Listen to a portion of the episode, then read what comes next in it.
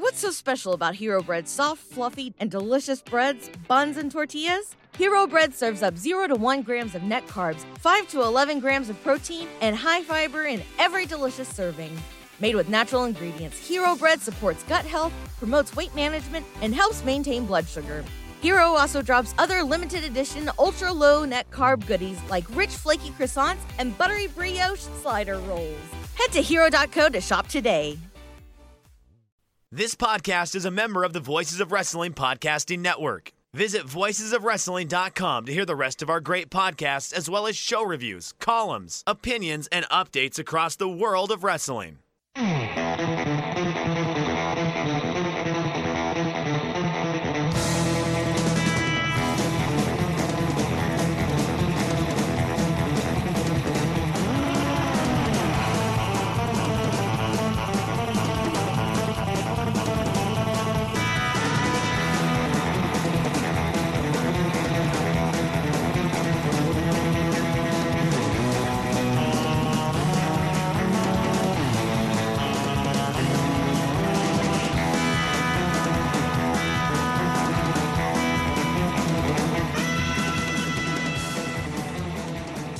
There, Thunder buddies and travelers down Thunder Road. It's us, Days of Thunder, the WCW Thunder rewatch podcast that you didn't ask for, but we did anyway, coming to you as part of the Voices of Wrestling podcast network.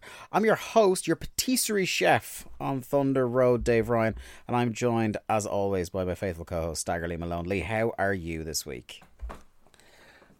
I'm not too bad, pal. I uh, feel like I've spent the majority of my lifetime talking to you this past two weeks. We've got to get better at, at like pack recording these Patreon shows because it feels like I, I have talked to you more than my own family. Yeah, I, I've pretty much seen your face for longer than I've seen either of my kids in the last week, at least. You could probably like do a mastermind topic on what are the names of all the books behind Dave's head on his Zoom screen because you've been staring at this same background for so long. Yeah. It's, um, uh, look, it, it's a good way to spend multiple nights of a week. Hey, look, do you know we we um a month into the big project of which we shall mention later, and we still haven't killed each other, so it's pretty good. Uh, we're probably not going to get sick of this anytime soon. Uh, maybe each other, but not this this project. Yeah, I'm, I'm just waiting for the rumors to start that we don't actually like each other, and somebody has been kicked It's off beef. the show. Lee was sent home from TV. yeah. All possible. Um, I'm going to hit you with a hot slice of snack talk straight off the gate. Here we go. Um, first off, most recently, I suppose I, I tweeted this as I was waiting around for the show to start. Uh, I just had a wedge of the most decadent strawberry cheesecake. I, You, you say as you are waiting around, you come onto the Skype call ha- with about half full of cake. yeah, yeah. Oh, yeah. I see. The thing was, I had a very disappointing dinner, so I, I, I, I kind of felt like I could excuse myself the cake while I was waiting for you. I had like, what was the dinner? well, the disappointing element of it was I had champ mash, which I normally really like, which is for those of you who don't know is mashed potato with spring onions in it, um, chopped up, and normally I like that, but this was the, I don't know if. Uh, the, the spring onions were overcooked. Okay. I'll say so. It was kind of like instead of the nice little crunch and the pop of oniony flavor in the middle of your creamy mash, I was getting slightly drier mash and slightly soggier um, spring onions. So it was very disappointing.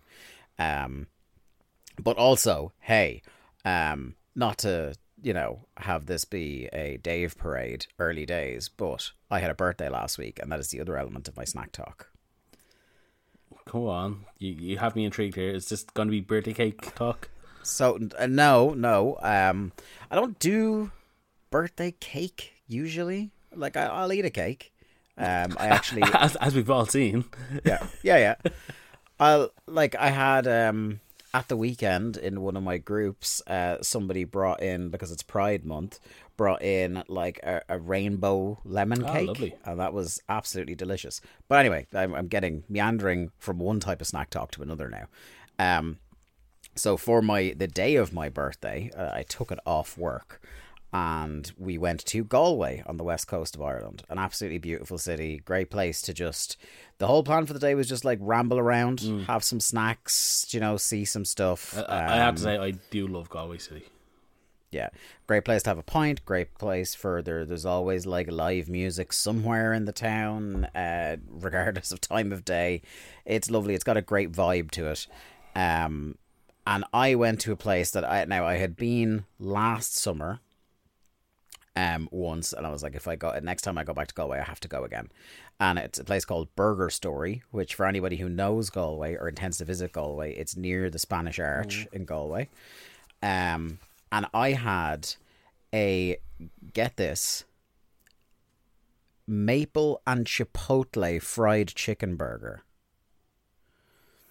So you're talking chicken fillet that has been brined in maple syrup and then covered in like a nice spicy southern fried coating and then on a burger with cheese, bacon, uh, onion, tomato, lettuce, and their own kind of like in-house chipotle southwest sauce. I, I'm not going to lie, Dave. This sounds like probably one of the best burgers I've ever heard in my life. Uh, it's uh, it's one of the best burgers I've ever had in my life. It's got to be said. Um, I actually learned quite recently. I am a burger enthusiast, and I spent a lot of. I don't know if I ever talked about it on this show. I, one of the things I got really into during the lockdowns uh, was food YouTube. So Okay. like, um, I was watching all the Bon Appetit channel until that thing imploded in like 2021, I think. So the first year was a lot of Bon Appetit, but I started watching a lot of the First We Feast channel, which has like hot ones on it, which Yeah, is the big kind of you know popular viral series of the moment. Uh, but on there as well, they have like um the Burger Show, which is hosted by the guy Alvin who started the food truck Eggslut that's very popular in the US that you might have heard of. Um, but then there was like a spin off series because he used to constantly have a guest on called George Motz, who's the hamburger scholar. Um, he's like this guy who is a historian of the American hamburger. He's written two books on it. I actually have one of them over this shoulder, somewhere in this direction here. Um, and he George Motz was on so often to talk about different speciality regional burgers because there are so many there like there are so many different region specific burgers in the US alone that it's it's absolutely fascinating to see the the history of them and how they're made and things like that. And then he got his own spin-off series called the, the Burger Scholar Sessions which I watched every episode of as well that is a long way to say that I only found out the day after it happened. I was I was having pints with a friend of mine recently, and uh, he mentioned to me that just the previous day, he had met George Motz in Dublin and had a George Motz burger. Oh wow! George Motz came to Dublin and did like a pop up burger stall for the day, and I was like, I was fucking livid that I had missed this. I was like, dude, I am so happy for you that I know somebody that had a George Motz hamburger, but I am fucking disgusted that that person was not me. Yeah. Ah, Ah, Yeah. yeah, you'll come back. the day will come. George, there, look, I have a spare room, George. if you want to come back, Is that is Ah. that open to all burger enthusiasts or just Mister Motz? Um, you know, Alvin that hosts the burger show would be more than welcome as well. Um, I'll I'll I'll, keep track of which which food YouTubers would be welcome in the guest room. They have to be run by friend of the show Jack Lazell though, because usually he has first dibs on the spare room when he comes Ah, over. We call we call it Jack's room. Um, so he he'll have to decide, but he's into burgers. That so must I'm be sure get he won't. get very confusing if uh, Jack is over and somebody has to use the jacks. Yeah, especially when I, I think the first time he came over to visit, he didn't know that was a thing Irish people really say that we use jacks as a as a way of saying going to the yeah. toilet. Uh, yeah, he didn't. Nor did he know that when like an Irish person says "all right, horse," that it's not an insult. that is just an equivalent of saying "all right, pal," "all right, chief," "all right, boss." It's, it's like, did you just call me a horse? I was like, yeah, but it's fine. Don't worry about it. As as my Um, used to say, he's a horse or a man, but you can't try trotting. Uh, Lee, speaking of horses, we have put a lot of horsepower into the Patreon in our first month. That's a fucking, I'll tell you what, that's one of I my better segues. That, that, that was a good segue. I'll give, I won't give you any abuse for that one. Uh, run us down very quickly, whistle stop tour of um, what we got up to last week and what people can look forward to uh, this coming week. Well, Dave, first of all, I will mention the link seeing as you forgot. It's patreon.com forward slash WCW Thunderpod. Um, yeah, so last week we had the first ever drafts and drafts episode where mm. we drafted combined WCW ECW rosters, and I believe the poll went up today. Did it? Uh, it's uh, it isn't up as we're recording, but it'll be up before the show is out. Okay, so the pressure is now on Dave to get the poll up on Thursday. No, it'll be up. It'll be up. It's just certain people hadn't sent me their card for the show. I sent you that card like twelve hours ago. Oh yes, right. You mean during the hours where normal human beings sleep? Oh, I'm sorry, I'm awake early in the morning for work. Uh, life being friends with Lee is getting uh, hearing nothing between like after about nine or ten o'clock at night, but then randomly getting about six texts in a row at five in the morning. Yeah, it it's it can be a hard uh, hard life sometimes. The, the early day life is a tough one. Yeah. Um. So yeah, we had the first draft and drafts, and we also had our first episode of rehashing the champions earlier in the month, mm-hmm. which got a great response Yeah. from the patrons. So, coming up the first week of July, we will have episode two of Rehash of the Champions. Yeah. And I think that's it, isn't it? Uh, the third week of July is going to be. Oh, yeah, uh, sorry. Yeah. Is going to be Days of Thunder at the movies. Yes. For which, uh, in the final week of June, uh, which is just coming up now uh, this weekend, um, we will be putting up the poll for that. So we decided it kind of. Um, I think in the development of the show and in talking back and forward um, with listeners, mm. um, the idea of doing a poll of three, which would be like um, Dave's choice, Lee's choice, and I'll pick one of the listeners' random choices, maybe as well, to fill out the three slots, and then yep. everybody on the Patreon votes for it, and, th- and that's going to be our show. Um, all I will say, because um, I'm not going to reveal, you're going to have to sign up to the Patreon to find out what the three choices are and to vote on them. But I will say, one of the choices, the the fan choice for this month, is in fact the movie Days of Thunder. Very apropos. Um, and I'm going to give a little teaser about that one.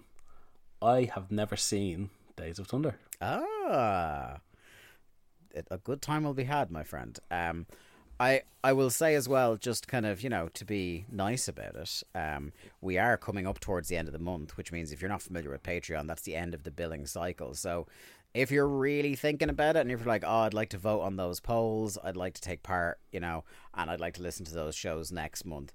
Hold off until July first because sure. you will get double charged. So mm-hmm. the, the regardless of when you sign up, you get billed on the first of the month. So if all of what Lee and myself just said sounds tempting to you, put a reminder in the phone, crack a dawn on July 1st that you're going to sign up at patreon.com forward slash uh, WCW Thunderpod.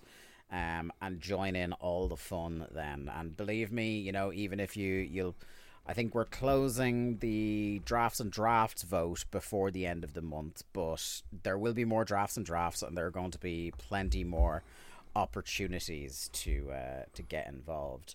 Uh, I suppose the, the last thing I will mention really quickly, I really appreciate the people who have been giving me recommendations on uh, my new series on the Patreon, which is The Sheet, which is me posting my uh, match of the year tracking spreadsheet every month and then kind of um, I, I think I'm going to turn it into like a little bit of solo audio where I talk about the stuff I've been watching and the stuff I've been recommended by listeners and stuff like that. Now you mm. can recommend me. I was tweeting this the other night. If you want to recommend me on the Twitter matches that I that I may have missed or you know may not see, that is absolutely cool. But the only place I'm going to be talking about what I thought of those matches is going to be behind the paywall, uh, which I think is is, is fair. I don't want to I don't want to do the, the patrons out of uh, out of the, the exclusive content. That's for sure. I, I am absolutely going to recommend you watch every Edge match. yeah, that's definitely believable coming from you, pal. Anyway, um, this is not your standard. Uh, you may have seen by the episode title. This is not your standard Thunder program. This is one of our detours, uh, where we're going across to Monday nights to talk about Nitro. And Lee, would it shock you to learn that we have not watched an episode of WCW Nitro since August of 2021? Wow, really? Yes, th- and this is our first uh, Nitro on um, Voices Wrestling. It is, yeah. It is just, that, that's a long time, actually. Yeah, yeah. Long, long time. It was literally the the start of well, actually maybe it wasn't. Hold on. I might be I might be talking absolute shit here, Lee. Uh, but I feel like that's when I looked it up. Um, Uh, but it is uh, suffice to say, it has been a while. We have not, we have definitely not done one on Voices of Wrestling. I love that you're now you are now backtracking because you are not at all sure in yourself. No, I said I said it with full throated confidence, and then I don't know what happened, but I very, very quickly started losing that confidence. Yeah, sixth of August, twenty twenty one. Never doubt yourself, Lee. That's a life lesson.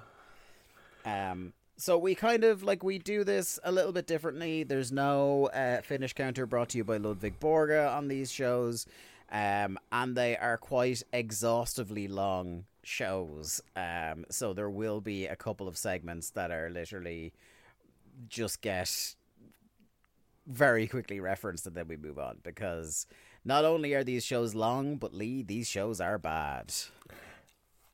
Yeah, so I- I think we can say this off the bat, and we- we both said this separately without prompting from the other. This may be one of the worst episodes of wrestling television I have ever seen. Yeah, and the length is only part of that reason.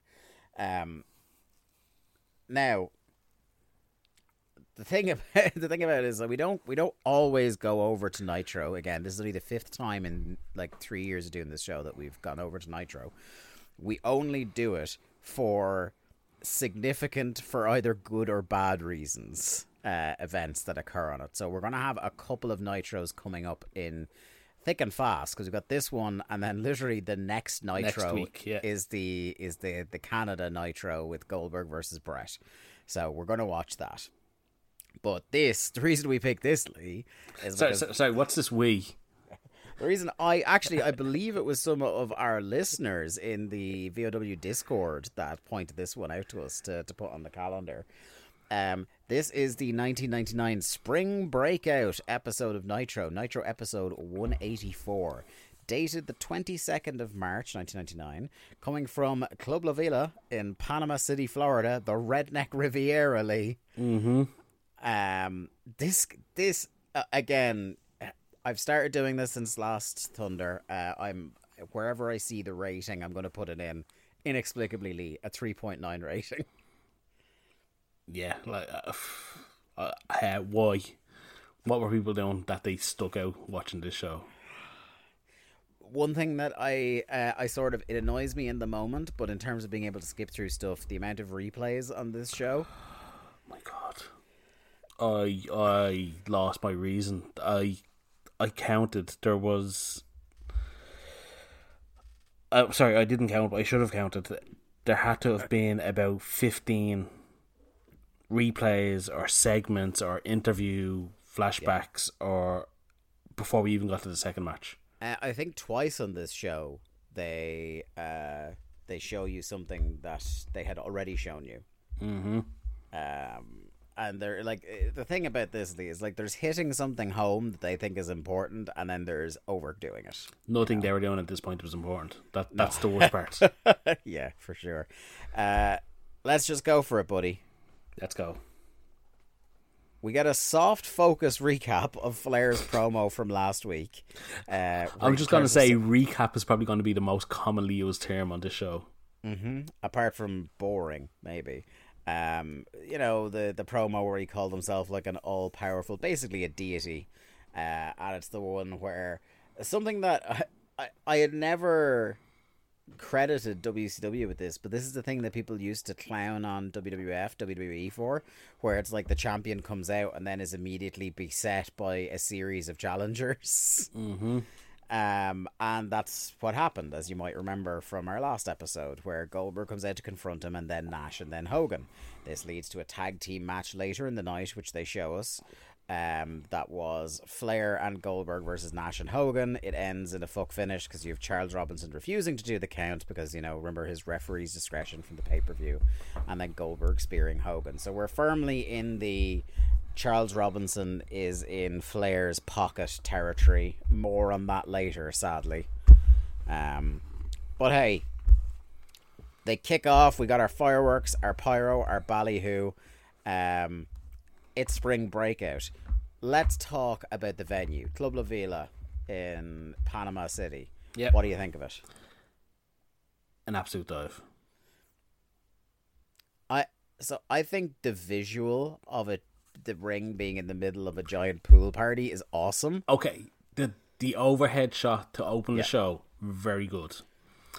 Yeah. The shot of the hard cam with the you know the balcony in the background where people are kind of dancing and having a drink or whatever, not the worst. But then as you get get more of a look around the venue, it Yeah. doesn't look like the best place in the world. I'll be honest.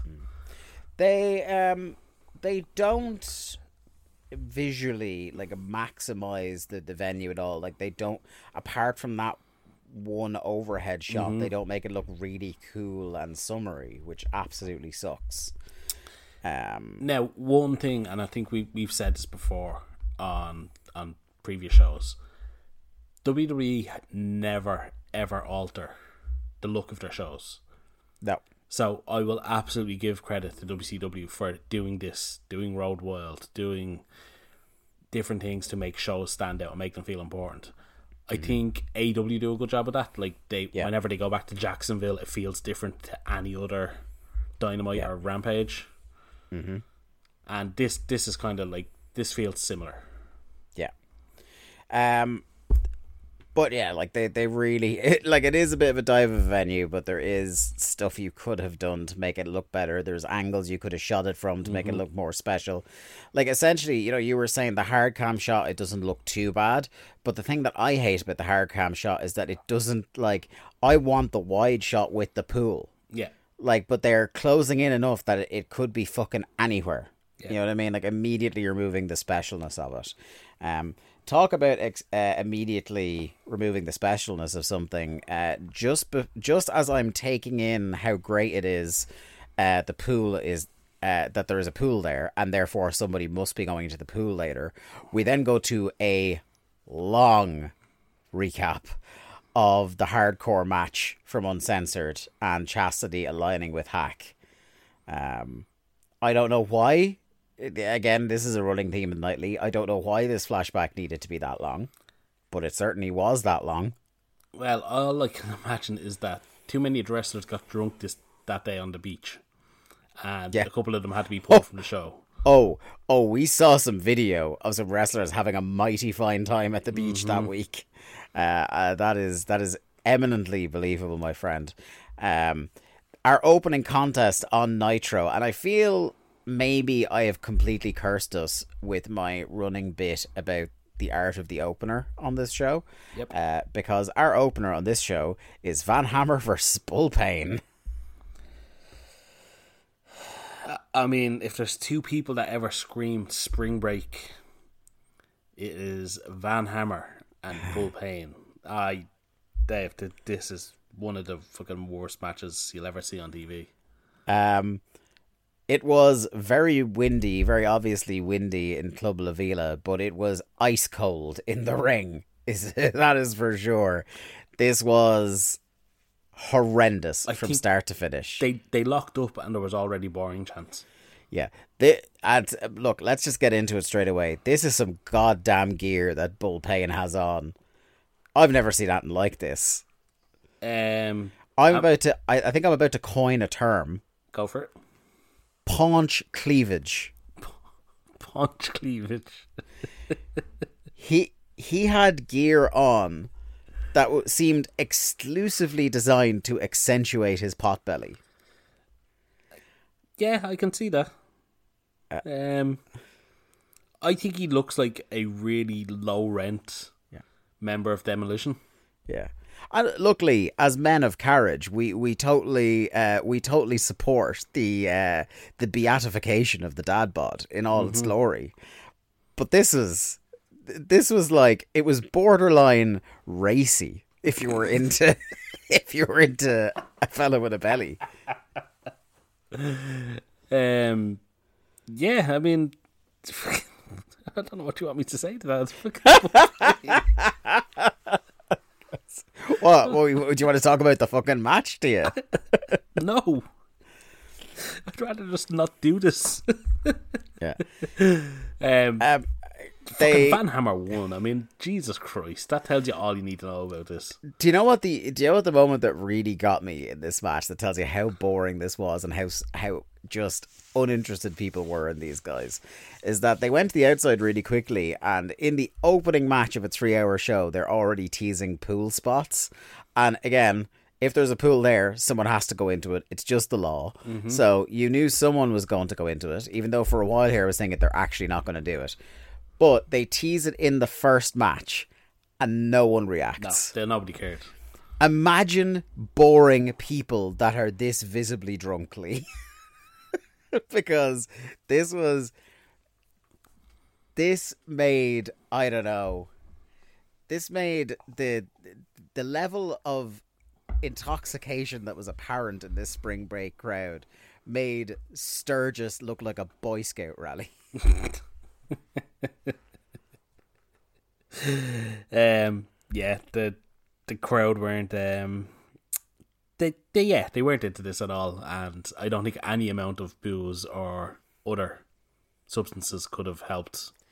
Van Hammer just refused to even try because there is, as per usual in his matches, nothing resembling urgency in what he does. Like I will say, at least when Bull Payne has brief moments in this match, he's doing like he's at least moving with a bit of pace. You know, I'm not saying it's great pace, but I'm saying at least he's, he's he seems to be trying. He's just not very good at it.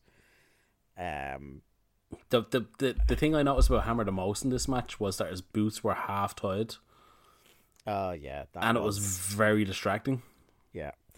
Um, uh, the highlight of this match might have been Larry Zbyszko on commentary asking Brain to uh, Brain and Tony to clarify: Are there actually sharks in the water? And Tony disappointingly says there are not. No, it's it's Tenay and uh, Tony. Tenay is on the call all night with, with Tony, and then Oh yeah, sorry, not Brain. La- Sorry, Larry yeah, is replaced by Brian halfway Yes, through. yes, yes, that's right. My my mistake. Um, So yeah, Va- as you said, Van Hammer wins with the flashback, which is like a very lazy, one-shouldered Alabama slammer. yeah, the, the fucking like you said, lazy, no urgency Alabama slam. Uh, and then, uh, like, for reasons that are beyond my understanding, he looks right down the hard cam and strikes like a 20s pugilist pose, Because which is not his gimmick. that's going to be his next gimmick. Yeah, him and fucking Simon Grimm are going to take over the Indies. That will be grim indeed. Uh, um, we are brought to you on Nitro Tonight by both Cinnaburst Gum and Baby Ruth. we flash back to what seems like a much better Nitro with a much better match, and that's Kidman versus Rey. I would have been totally fine if they took up 10, 15 minutes of this program just showing that entire match. But they didn't, Dave. Sadly, this is the one replay on the whole show they decided to cut short. Instead, they gave us Riki Rachtman. Yeah. Is that am, am I saying his name right? Rachtman. Yes. Did you did you know Riki Rachtman? I recognize Riki Rachtman, but I don't know why. So he's an MTV guy. Yeah, that's what I was basically, thinking. yeah, yeah, yeah. He's, he's an MTV guy. So, um, if you saw any American MTV stuff in the nineties, you know, mid to late nineties, there's a chance you may have seen him on stuff before. I'm not sure what his like. Does he do more dates with WCW or not? I couldn't tell you. Um, I- but I- one th- one thing I will say for Ricky, he genuinely seems like he's a fan. Yeah, true. He- Yeah, to be fair, he, he interacted with the wrestlers and seemed to know a little bit. Um, he has no personality. No, no, he's just like the most generic MTV VJ. Like, do you remember in that period, late, like actually mid '90s through mid 2000s, there was just like a production line of these. They're just guys, mm-hmm. and he was the one that where they clicked the tattoo option on Yeah. when they got him off the production line. But yeah, no real. Apart from the fact that he seemed genuinely interested in wrestling, and fair play to him, I wouldn't say he was like a negative on proceedings by any chance. He was definitely better on this show to me than Gene Okerlund, who once again, like Gene has long since passed into unbelievably annoying territory in his segments Gene, who actively sabotages the show anytime he's on. and the people he's interviewing. Yes. Yeah. Yeah. Um so he's here with Rey. Rey is having a great time as his Conan tune plays in the background. Um he is offering a rematch to Kidman at Spring Stampede. Yes. this is maybe just knowing that this match is coming is maybe my highlight of the whole show. Yeah, oh yeah, Jesus, something to look forward to. Um, as I said many times, Spring Stampede '99 might be my most anticipated show before we even started this this uh, podcast. Yeah, looking forward to it. Uh, game on, my friend. Um, Miss, we we then cut to they were doing like a Mister and Miss Nitro thing at the beach all weekend. No, they weren't. It was a City. Cinnabor stat. Yeah. Oh, that's like I will say they really Cinnaburst Gum got value for money out of this deal because they basically uh, what from what I understand is WCW spent the entire week at the beach running up to people and telling them you need to shout bite the burst as loud as you can into this camera because we get about what 2 minutes of this Easily two minutes, if not longer. Just Yeah. pure nineties. It's somebody somebody in a bikini shouting "bite the bursts," then uh, you know a couple of quick shots of WCW wrestlers, then another couple of hot women in bikinis And shouting like "bite the some burst." sort of some sort of like cinnamon gum based raffle. Yeah, Um, I I love in the shots that they have of the the wrestlers just uh, Buff and Perry Saturn completely out of gimmick, just like flirting with girls. looking very happy with themselves. Yeah, yeah, they're having a great time. I love. There's not one chance in this world. Uh, anyone would dare have a conversation with Perry that weekend about asking him to show up in gimmick. Uh, they did mention some guy called Lucas Check won whatever raffle they were doing and won a thousand dollars. So, nothing to be sniffed at. yeah. Well, it depends what you spent it on. Uh, Ricky is back then in the next segment with Disco Inferno slagging off the, the women of the Redneck Riviera. Always classy, that disco. Um, What a heel! and then, oh my god, this was the most 1999 moment of the whole show, where um, so Ricky starts off by saying, I, "I found out the way to make college kids silent is to get Disco to tell a joke," and then that leads to Disco calling him Yakov Smirnoff, and then doing a Yakov Smirnoff joke, and there is nothing more end of the 90s into early 2000s than referencing Yakov Smirnoff. Holy shit. Talk, talk about shit that was of its time. Oh my god, that is a proper like way back machine moment. Um All, all you're missing was a Jerky Boys reference. Yeah. Like, honestly. Uh Buff and Scott uh, a, a, a melodramatic breakup video package. I, Dave, I'm devastated. the goofs have broken up. But Um, w- one thing I'm here for, I am absolutely here for Babyface Buff. oh, 100%. And thus babyface Judy re- returning eventually. Um so uh, Scott is about to throw Buff out of the NWO, uh, but Buff points out to him the fans are carrying his signs, and maybe it's just that Scott is jealous. Scott viciously beats him down, so they have split. Um, in the most, I think, bizarre segment on the whole show, I love get- this. I absolutely get- love this. we get 20 seconds of Finlay just showing up to Rick Steiner's house. no, it's not his house. It's No, it's like where he's staying, isn't it? it's like a cabin in the back of the arena. where him and a referee who is in full like work attire are hanging out. But it's just like Finlay said he would go to his house, so of course he goes to the cabin or whatever it is he's staying in. Yeah. And just starts banging on the door, going, "Steiner, Steiner, come out!" Yeah, and then there's no real confrontation. It's like, yeah, just making sure you're here. Oh, Okay, I and loved it's it. over. I loved it. Uh, Give me, Uh, give we- me comedy, Finlay. Fuck this serious guy. then back to Flair's promo last week. God. they literally showed us this promo in a more concise way half an hour ago. Yep.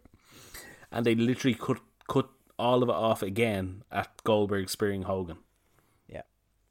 So you don't actually see the big heel Ric Flair walking out on the match.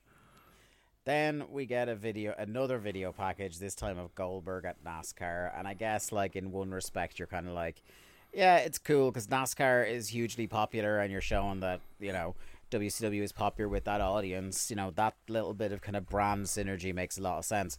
But when it's come at the end of these like half dozen segments in a row of pre tapes and sponsorship things, it's just like I just don't care. I mm-hmm. just don't care back to Ricky again, who, boy, they are really working this guy. It's like, you know, they pay Buffer, who's here again later, like an ungodly amount of money to speak for 30 seconds. They probably pay Ricky a tenth of what they're paying Buffer per show, and they have him. uh, He's working harder than any wrestler in this Oh yeah, he's tonight. he's all over the show. Yeah. Um, so he's with Hack, who says now, after the events of Uncensored, that you must now refer to him as Hardcore Hack, the King of Extreme. Later on, Lee, Hardcore Hack will be facing fucking Goldberg. Yeah. I mean, we've just had Dave Meltzer talk about a match that should have been built up for weeks on television. I would argue you should have given at least a teaser the previous week that you were going to do Sandman versus Goldberg. You should have given me more warning than this. I was just like, what the? F-? Like, uh, there's not the match I would have put in for either of them, but here we go. No, like that's what I mean. It's so unusual. I think you should have done like even on Thunder, just fucking build and just say Goldberg versus Hardcore Hack.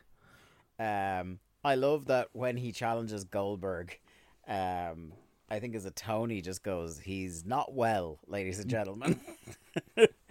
um, Ricky does a good job here at the end of the segment though, because he puts over. He's like, everybody in the world is talking about Goldberg at the moment. Then we get sixty seconds with Goldberg. Those packages is- are always good. Yes, they are, and this is exactly what you should have done. Uh, I write, do more of this and Yeah. less of everything else so far on this show. This is the one thing that they got in a nice, concise, tight little package. It definitely wasn't actually 60 seconds, but it felt snappy, it felt quick, it was well edited, it was very 1999, and it gets Goldberg over as being a fucking killer. So that's what you want. Next up, Lee, we have an eight man tag team match. We do. Uh, featuring some luchadors. Uh, but firstly, I want to get you to tell me how many segments do you think it's been on this show since a wrestling match? Nine. Close. 10. This is segment 13. And we last had a match in segment 3. We're still in the like opening 45 minutes of the show. Yeah. So, this match pitches. Uh, we've got uh, Damien, La Parca, Lizmark Jr., and Super Calo versus Psychosis, El Dandy, Silver King, and La Cucaracha. Which want- definitely isn't racist at all. yeah, and I wonder who that could be under the Mil Mascaras mask. it's the best thing, right? Okay, so firstly, you like me, it took no less than half a second to realize that this was Disco Inferno, Yes, right? yeah. Okay, grand. Um, I could not get enough of how disgusted Mike Tenay was about him in a Mil Mascaras mask. I also love that uh, was a he um Zbyszko got in a couple of digs at at uh, Mil Mascaras Yeah, about not selling and stuff. yeah, Yeah. yeah. Um, I was like, finally a match, but as soon as I saw La Cucaracha, it told me that there was just going to be shenanigans. Um, It was a pure comedy match. It was it was work for comedy basically. Yeah. But again, some of the guys in this, regardless of whether they're doing straight stuff or comedy, can't help but be entertaining. Um, a couple of notes I had during the entrances here.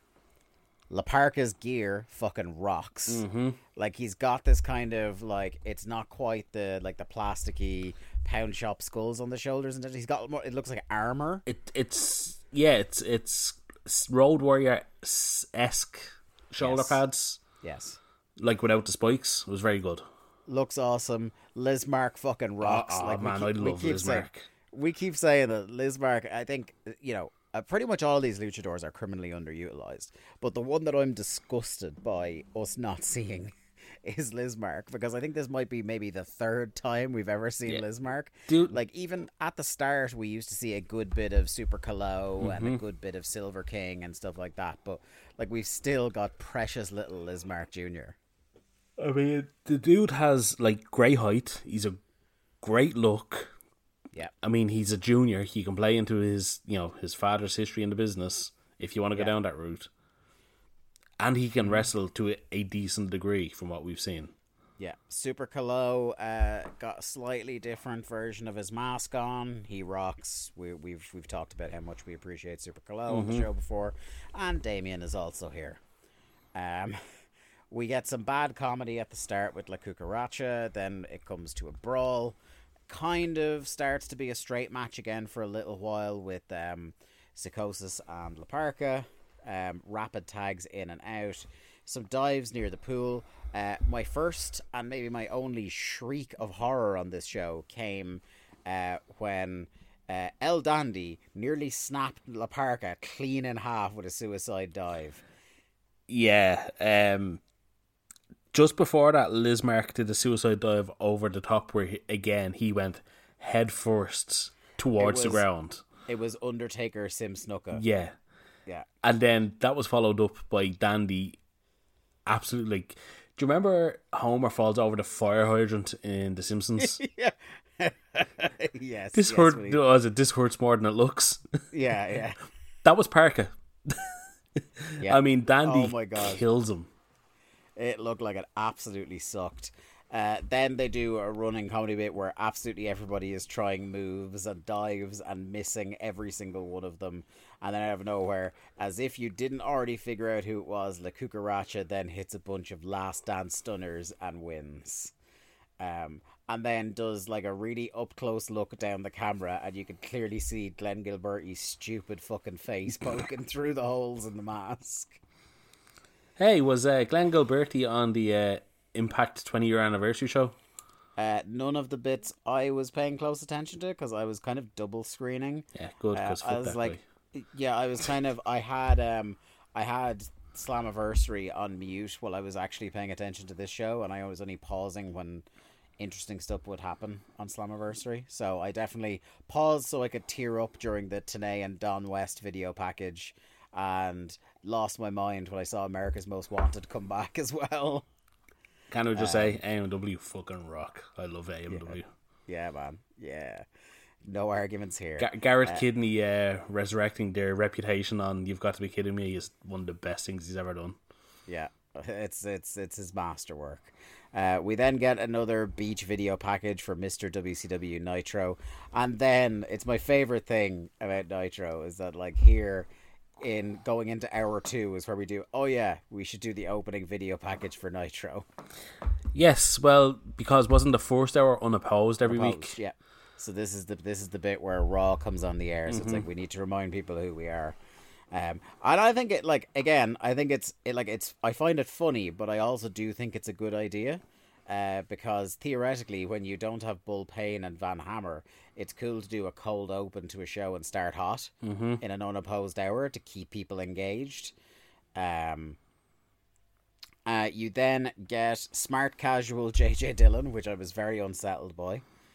um, and Flair, uh, he's he. They're kind of like they're doing one of those things again. It's a pet hate of ours, Lee, where uh, wrestlers pretend they can't see the camera that's right in front of them, Yeah. And they're they're plotting that Flair only wants to wrestle the mid card or the cruiserweights, It- and then go party with Arn. In the back of the arena where everybody is. Yes. I I did laugh at the going partying with Arn because no doubt that is really what he wanted to do. Yes, in Panama a- City. abso- absolutely. Um, then we had Oh what God, I wrote is- as this was fucking a awful. fucking bizarre interview segment. they've. I have great respect for what Dusty Rhodes did in NXT. I feel like I feel like every time we bring up Dusty Rhodes on any of our programs, we end up slagging him off, and we actually love Dusty. genuinely great respect for him. Some of his promos are legendary, brilliant, great talker. many great matches. Anytime we've encountered Dusty Rhodes, he has been fucking awful.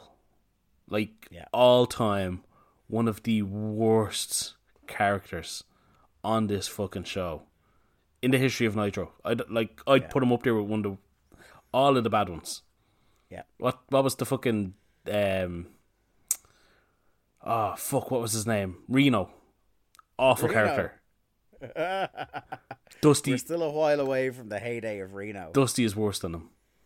Um Was it Reno had the what later then obviously becomes known as the Crossroads as his finish? yes, the roll the, Roll dice. the dice. Yeah, roll the dice, yeah. Which I thought I tell you, I hated Reno, but that was a sick looking move in in two thousand. Um, who else was an awful character from the early days? The Renegade. Dusty is worse. I mean, just this promo so this is him and Tenay sitting like on the beach in front in front of a camera where Dusty is like, "Has this been approved by WCW?" It's like obviously Dusty. There's a fucking camera here. Yeah. I like yeah, like Tenay is gonna be the maverick going out without WCW's approval anyway. He's got a new haircut as well. It's like buzzed sides and slicked back on the top. The glasses look too small on his face, like he's Yeah. fucking Morpheus. Yeah. He wishes he looked like Morpheus. Um, I mean, this was just so self-serving. Why was this on the show? And uh, did you find it very difficult to understand what the point of any of it was? Yeah, the best part of it was Larry Zbyszko's burial afterwards. Yeah. Like, so what I've gotten from it is basically Flair gassed him up to kind of get him on side for. I, I don't yeah, know remember, why. remember Dusty was the the referee Yeah. in was it Windham against Malenko or something, Oh, yeah. and he he turned his back on the NWO because remember Barry Windham was in the NWO That's right, yes. along with. Dusty, and Yes. Eric Bischoff trusted these two guys. Yeah. And we had like him explaining that I think Flair promised that he could be commissioner Yes, so if he helped. apparently Flair had said he'd be commissioner if Flair ever became president. Yeah. But then Flair made JJ commissioner. So Mm-hmm. JJ's no longer on the championship committee as a representative. He's now commissioner. Yeah. Flair is president for life. Mm-hmm. Um, Dusty is now a consultant to WCW. Yeah. Dusty takes credit for Flair being the president. He says, you know, he set it all up. Hi him and Flair were in cahoots apparently at one stage. Um, then Dusty said that he would have been on commentary only for he was too expensive. Yeah. I mean, you want to talk about burying yourself there. Yeah. um, he rips on Larry Z for not being entertaining enough. it's just like like I said, it was so self serving and and- and very little point besides that. Like he ends on the point where I think he's trying to book himself into a world title feud with Flair. Where he's just like, I'm I'm wondering, are we on good terms, Daddy? Yeah, it's like, and he still refers to himself as the Bull of the Woods. Yeah. I can't envisage a world title program in 1999 I would less want to see than Ric Flair and Dusty Rhodes. Which sounds, again, if you don't know anything about what the state of Dusty in 1999 or the lack of interest we have in Flair's character at the moment, it, it sounds insane to say I don't want anything to do with Flair versus Dusty, but honestly, just the idea of it, I'm like, ugh. Now, look, Dusty soon goes to ECW and has a fucking grey feud with Steve Corino. Yeah. So I will absolutely give the man credit for all the good stuff he did. Mm-hmm. But I don't feel he gets called out on the bad stuff half as much as he should. No, absolutely not. Um, yeah, this was just. Yeah, I don't want to talk about it anymore. And, and listen, you want to talk about bad? We come back to fucking Mean Gene in the ring. Yeah, Mean Gene in the ring with Ric Flair. Uh, as you kind of alluded to there, uh, Lee, the, the other lads burying Tenay. Uh, I loved Tony. Just uh, was it Tony or was it still Larry when he was slagging him off, just going the fucking like about the vacant expression And it says that clearly Tenay had no idea what Dusty was talking about at the end of the interview. I'm pretty sure it I was just Larry. Uh, signed off really confused. Flair's whole entrance. God bless, God bless. Tenay was a superstar in that segment. Flair's whole entrance is eaten up by Larry Z cutting a promo on Dusty, and Tony just egging him on the whole time. Yeah, yeah. Tony was having a bit of fun this week. And I Yeah. appreciate that. Oh, Tony was in full wind up mode. Yeah. Um, Raven almost immediately interrupts Flair, um, saying he has never received a title match. Um, Flair grants him, him and Kanyon, a shot at the World Tag Team titles.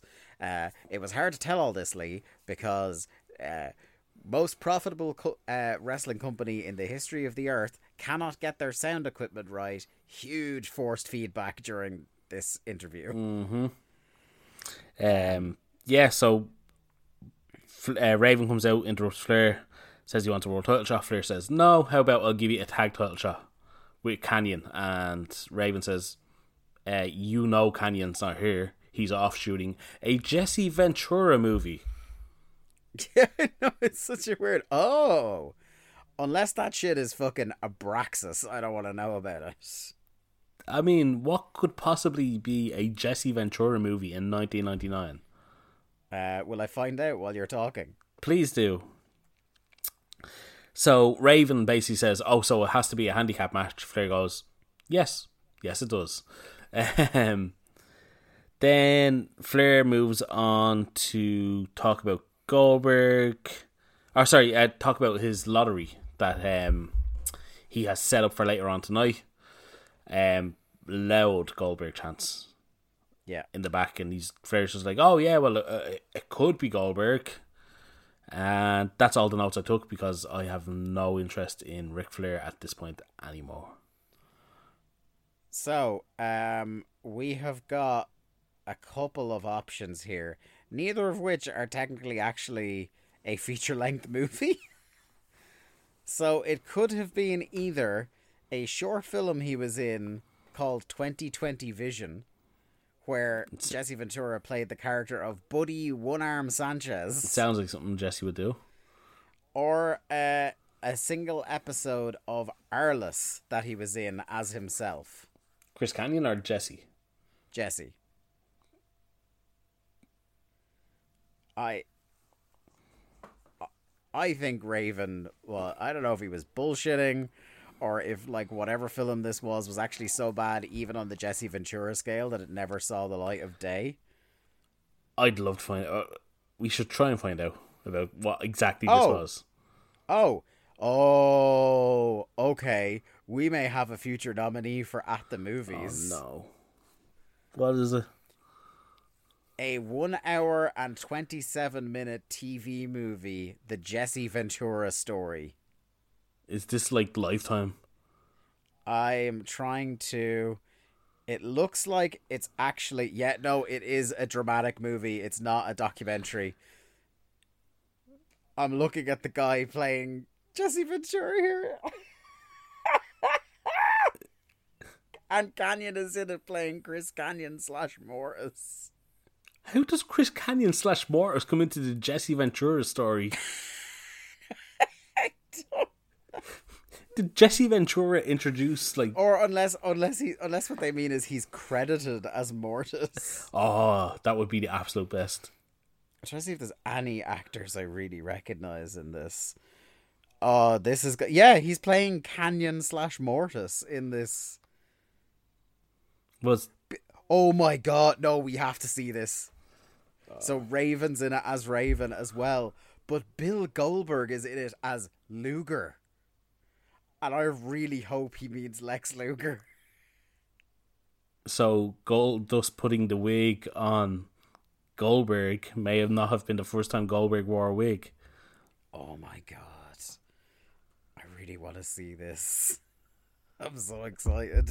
Okay. I want to talk about this What- instead of talking about this stupid fucking show. I think we're gonna have to get our people to find a copy of this. It's got an IMDb rating of 3.7 out of 10. That's a lot higher than I would have thought. Uh, yeah, they are particularly hard markers in IMDb, so it might actually be alright. I'd say it's probably Yeah, more. don't worry. I, f- I found the movie. I'd say it's more uh, historically correct than Young Rock. So Okay, I, I do you know what? I'll I'll tease it right now. That's replacing my pick for the poll this month. I I might actually vote on that one. So if you want us to watch the Jesse Ventura story and review it, you're gonna have to join the Patreon. Fucking hell. Woo. Okay, what's next? Because I completely lost the run of myself here. That's Oh, uh, it's to- I was just gonna say that's patreon.com forward slash WCW Thunderpod. Yeah. Uh, we get a brief shot of the, the commentary team here for once. Uh, and I'll tell you, Tony is he's serving looks this week. He has got a a white ringer tee and God above a leather jacket. Do you think Lois let him out of house like that? I, I, well, Lo- Lois would be powerful, powerless to resist him looking like that. Absolute hunk. Speaking of hunks, we've got some hunks of beef here in this next match. As Fit Finlay takes on Rick Steiner in a dad battle. Wasn't great, was it? No, no. The highlight of this match was the confrontation before it. Um, This isn't. Uh, this isn't. Fit Finlay has, still hasn't gone into his hardcore brawling ways that you're really looking forward to. This is still. hang on, hang I'm on, gonna hang get on. in the ring and slap a hang hold on, on. I did not say really looking forward to it. I said tolerable. I, uh, Lee, I believe you said uh, greatest wrestler to ever lace a pair of boots, Fit Finlay. what you talked about that? he may not even be the best guy in that gimmick at that time because Brian Knobbs might have been better than him. so he may not be the best wrestler to have the surname Finlay. Yeah, obviously Hornswoggle. Looking- Yeah, yeah, of course, yeah. Hornswoggle McMahon Finlay. Um, it it is very much wrestled at dad speeds. Uh, Fit is trying to keep Rick Steiner grounded with holds. Uh, Steiner comes back with a, a pretty good looking DDT and then the Bulldog, but uh, a snooze apart from that. Yeah, the, um, it also only took them 90 minutes to mention that uh, there's a US title tournament, Dave. I don't know if you're aware of this. Uh, yeah, I was.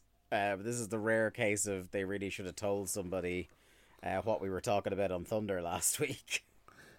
Um, they then rush out, like later on, a video package about the US title tournament. yeah. Uh, recapping an entire promo yet again. Like, video packages putting it very generously. um, then we get the Nitro Girls and also the arrival of Bobby Heenan. Thank God. Love Brain. Um, then we get a singles match and possibly, in some ways, the most intriguing match on the show. I think Juvi versus El Vampiro.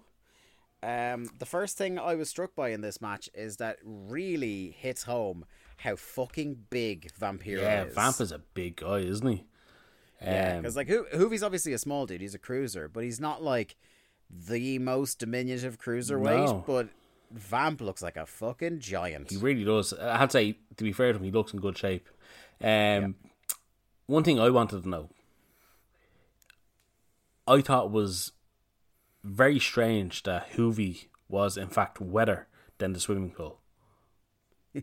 Yeah, he was. It's like he'd swum through the pool to get to the ring. Like he was just at the bar and took a dive in, came up. I mean, it, it's not often you see people this wet when they're not getting out of a shower. Like, Do you know what? I was actually like the bar just reminded me of this. Is like, do you know who a character who would seem like a comedy character WCW would have, but is actually a modern day WWE co- uh, comedy character who absolutely would have made the most of the pool in his entrance would be Elias.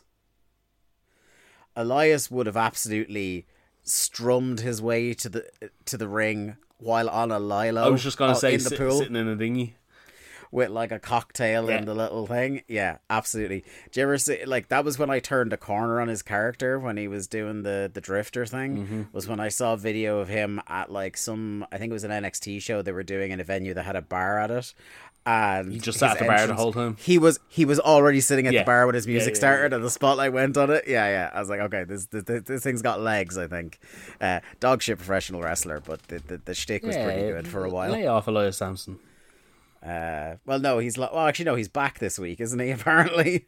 Is he the brother still, or No, no. Have you not seen this? So they're doing the brother thing that he's not Elias, but now for the Raw that's happening the night we're recording this, they're teasing that Elias is actually coming back to prove once and for all that they're two different people. he cannot grow a beard that quickly? But th- that somebody was saying is like, could you imagine if it actually does turn out they're two different people? It would be like earth shattering. It's the it, it is just the Joseph Park of this yes, storyline, yes. but not as good. Yeah, okay. What? Oh, come on. Um, he's just looking for his brother Chris, you know. Oh no, look, look, I love that was great. I loved the Chris Parks fucking Yeah. When he'd see his own blood and freak out and do a biz spots. Oh my god. It's awesome.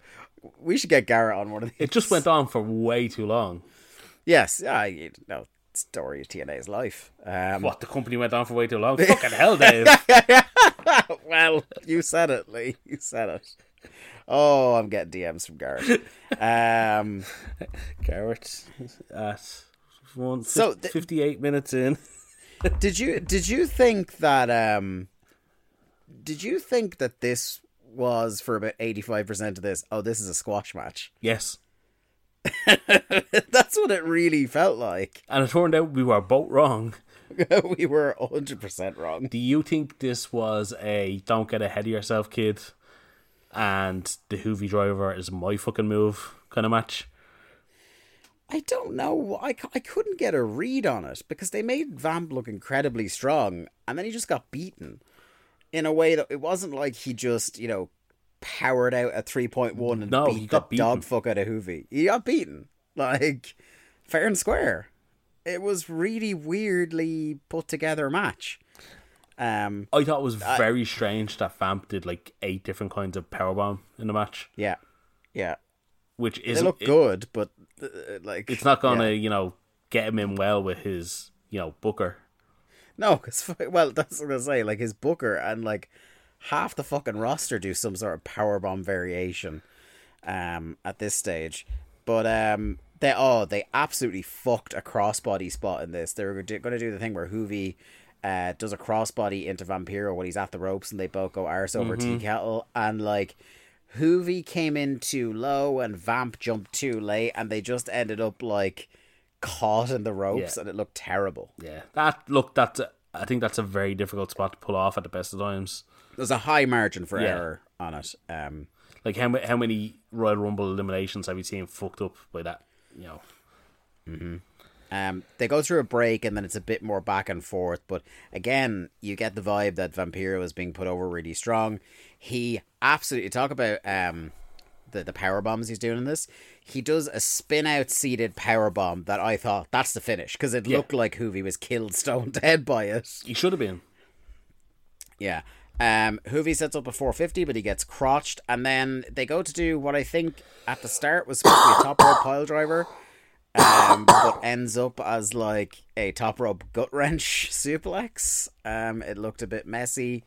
Um, and then absolutely out of nowhere, about 20 seconds after that, Juvi driver and Juvi wins. Yeah, a great looking Juvi driver. Yeah. Um, but yeah, the the the cruiserweight beat the bigger guy. I managed to have like in the in the the time it took for the Juvi driver to land and him to pin him. I had enough time to have the thought. It's like weird that they're just killing the Juvi driver as a finish in this match, and, And th- that was no, it, They yeah, weren't. yeah. yeah, yeah, yeah. Then we have, I think, probably the nadir of the show. Um, absolutely hated this segment. Uh, nothing to do with Ricky. Uh, Ricky was back to announce Miss Nitro, who was uh, this girl, Julie Williams. Seemed like a very nice, young, polite girl who was just happy to be there, waving to the crowd and everything. Uh, and then the only way I could describe it is Hash and, uh, Nash and Hogan interrupt, uh, beset by an army of scantily clad women. Definitely not college women. No. Um, they absolutely like it's all professional fitness models. Clearly, Yes. Like, um, they do a survey to see who wins, and then Hogan, very much melodramatic, is like, "Oh, but one woman is missing." Uh, the crowd. Now, this is very early instance. I think the earliest recorded instance of what we now refer to as woke hero Kevin Nash. Yes. I love Brilliant. this He one part of the shut segment. them down fantastic. He fucking I this is like professional stand-up comedian levels of killing hecklers Mm-hmm. in their seats. Uh, so the crowd are really obnoxiously chanting. And again, they have been drinking for hours at this point, and it's the 90s. So I can't imagine they weren't expecting this, Yep. the, the like the, the WCW producers and stuff. So the crowd are really obnoxiously chanting, show your tits at the, the women in the ring. Awful. Nash, without missing a fucking beat, just goes, Hey guys, I would, but it's awfully cold out there. And completely killed the Oh, yeah, dead. dead. Just Brilliant. an absolute hero. That's why you give that man the book, Lee. I've always said it. anyway, the cuts to the ramp. Uh, uh, woman number eight, accompanied by gormless fucking Egypt David Flair, uh, is Tori, aka Samantha, who I believe in this segment goes completely without a name. So she's gone from being referred to sometimes as Samantha to not having a name now. Yeah, she's just a hot person that's with the NWO. Uh-huh. Uh, her heel briefly gets stuck in the ramp, um, and they don't cut the camera away quick enough for it not to be a bit embarrassing for her. Um, they do the thing where, um, She she has clothes Hogan- on. yeah, Hogan really creepily goes, "Hey, it's a bikini contest, brother," um, and she strips off. And then they try to make Ricky pick the winner, and he's like, "Hey guys, no, you know, I was here to do this. Judy Williams, lovely woman. Um, I'm not going to get involved in this NWO thing." Nash grabs him, puts him in powerbomb position, and says, "You are going to decide." He goes, "Fine, okay, she's the winner," pointing at Tori. And then in a I believe he says, "Fine, I'll pick whoever you want." Yeah, yeah, that's right, yeah. And then Nash in a in a jab at the uh, the competition says Sable eat your heart out, which I think is like it's weird because of how like they would end up doing what I was gonna say in hindsight, but very much at the time was an incredibly creepy uh, long angle with Sable and Tori then in WWE. But it's just funny because it'd be the first time that Isn't it like around, one has been mentioned around the other. Isn't it around this time that Sable showed up in the front row of a Nitro show? Like after Uh, post WWE, but pre her Yeah, pre her so- Yeah, yeah, because she's done her heel turn by now, yeah. Oh she? yeah, she was heeled and all by Yeah, yeah. WrestleMania. Yeah, yeah, yeah, yeah. So yeah, you- you're probably right. but yeah, Um, uh, and it look, would be would it be later this year that the lawsuit was filed? yes. That would be the sexual harassment lawsuit against one Vince McMahon. Can't imagine why bringing that up will be topical on this show, but anyway, um, I'm not going to say anything because if I do, we might. Get won't trouble. stop. Yeah. yeah. Um, right, next match. it's Hack versus Goldberg. Cannot believe this match is actually happening. Um, I ge- genuinely think if they had to put some bill behind this, they could have got a little rating for. Oh, they probably could have because like all the ECW fans would be like, "Did you hear what fucking match they're doing next week on Nitro?" And I Um, mean, we all know attacks rules. yeah, even even for Goldberg, he looks fucking jacked here. He is fucking in It's it's action figure yeah, jacked. peak physical condition. This is like a man who's about to be cast in Universal Soldier 2, let me tell you. Here's another plug for DOT at the movies. I know. Oh, well, that's one I actually have down as a mainline episode. Of course, you do. Uh, yeah, so to to peek beyond uh, to peek uh, behind the curtain here, I have three movies in between now and the end of um, our run of normal shows that will be free movie shows on this, and it's uh, Universal Soldier Two, um, Beyond the Mat, and uh, Ready to Rumble. Will all be free shows when they come around. That's fair. And Lee, Lee just nearly fainted at the prospect of having to watch all three of those. Although Beyond the Mat's great. No, Beyond the Mat is brilliant. So is Ready to Rumble. So Yeah. yeah, in its own way. In its own way. Um I will say right, I firstly absolutely stunned this match lasted more than a minute.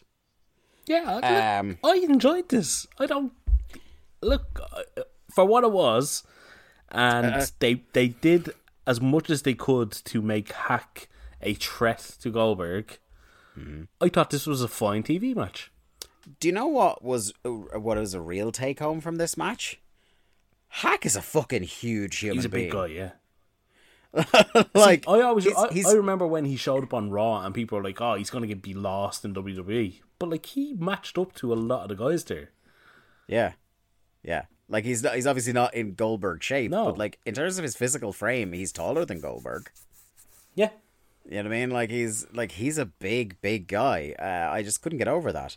Um, I do love my favorite spot in this whole match was when Hack gets out the cane, and he starts beating Goldberg with it. He just knows sells it. and he just no sells it with increasing rage, and then just screams in his face. Um, Hack tries to do the cane assisted Russian leg sweep, and he just brushes Yeah. him off like he's a child.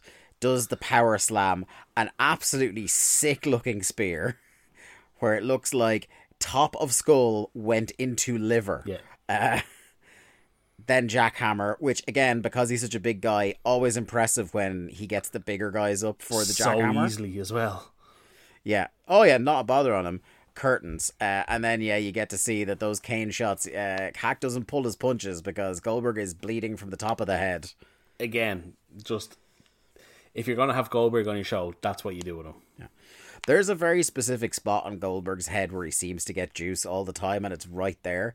Because remember like- the time with the, he's headbutting the locker, um, and then there's a couple of other times it happens throughout his WCW run, and it's just like he's like a small like two centimeter in diameter patch right at the top of his forehead that must look like you know Abdullah the Butcher's whole head. To be fair, anytime I get juice, it's from there as well. Yeah. Absolutely. You wouldn't believe how often Lee blades on the show. It's it's unnecessary, but he's he's committed Come to his yeah, craft. exactly.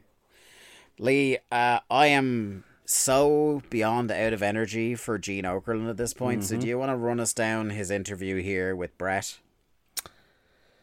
Not particularly, but Ah, I will say Bret Hart's white Calgary Hitmen shirt is. I would absolutely wear that all day. it's badass. I actually had that written down as well. Um, now, it's well documented on this show that we have not been fans of Bret Hart in WCW. We feel he's been wasted. They have not done enough with him at all, especially coming off the screw job. You know, that thing that's still talked about fucking 25 years later. Yeah. All of that said, I think this was Bret's best segment. Yeah, and that's in spite of Gene. Oh yeah, Gene, Gene's a fucking an absolute arse. But I think this is the Bret Hart I want. I want Bret on his own, just absolutely hating on everybody, just being bitter and angry and just being Leaning into the bitter Bret that people say he is. yeah. But he's also not being heelish either. No, because it, what he's saying at the core of it makes a lot of sense. He says, I've been here one year. Gene, do you know how many title shots I've gotten? Gene says, I don't know. He goes, try zero. Um, he says, I get no respect from the WCW, which in storyline and for real is kind of true. Like he mentions when he came into the company, he be Flair. Yeah. he says, uh, Bret or fucking Gene brings up Hogan, and Bret says, "Pff, "Look, that's never going to happen. I've given up on this happening." But he absolutely knows I would beat him. Um, he and he's like, "Oh, it's the the biggest match possible in the industry, but it's not going to happen." Um, Gene then brings up Nash, and Bret's like, "Look, been there, done that. Again, I can absolutely beat him anytime he wants." And he, he refers to, uh, he says, Nash may be the pencil, but I'll absolutely be the eraser.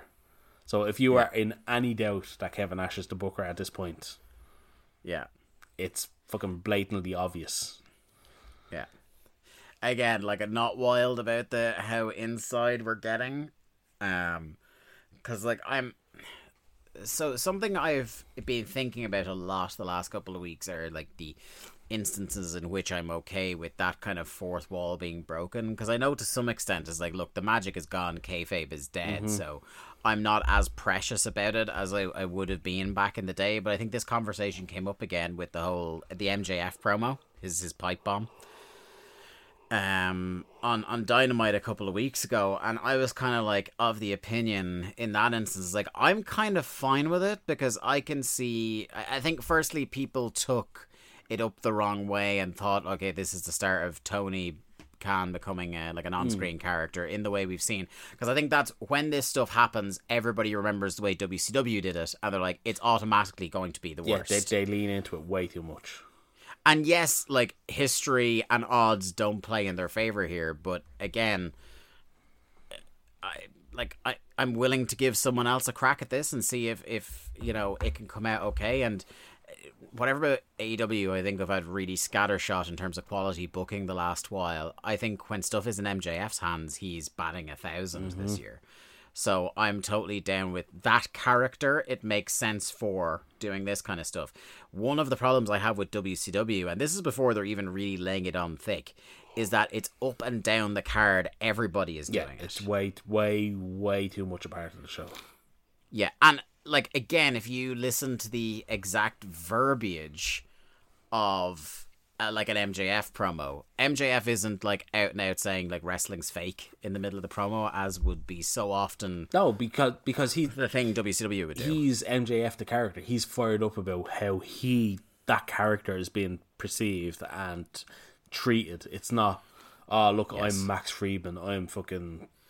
Yeah, and he does say the Max Friedman bit, but again, this is like a, you know, in his case, again, this isn't like, you know, again, I'm not, excuse, I'm not like saying everything AEW do is great. Again, I've had a huge amount of problems with a lot of stuff they've done this month, uh, for sure.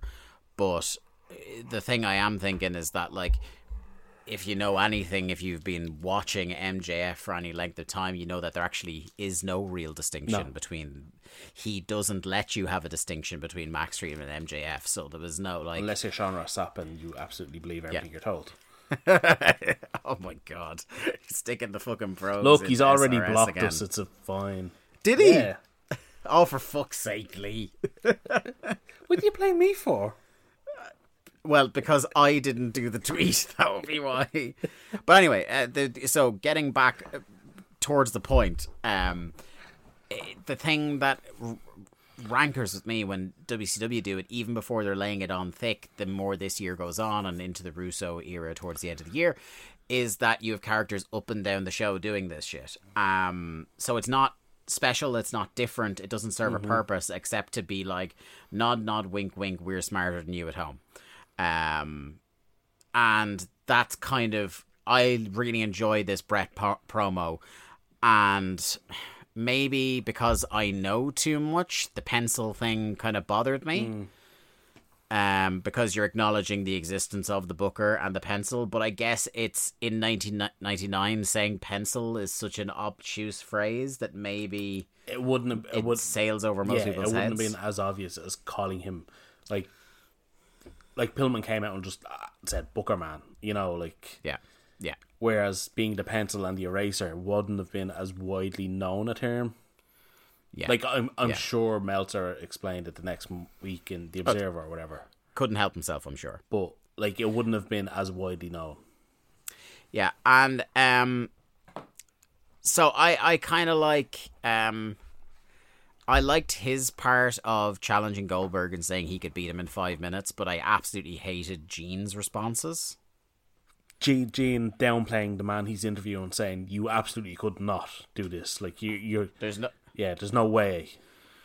Whereas that, like, even within kayfabe, there are few people in wrestling you would think would more have a chance of beating Goldberg. That you, at least you should think would have a better chance of beating Goldberg than Bret Hart. Um, yeah, Bret was great here.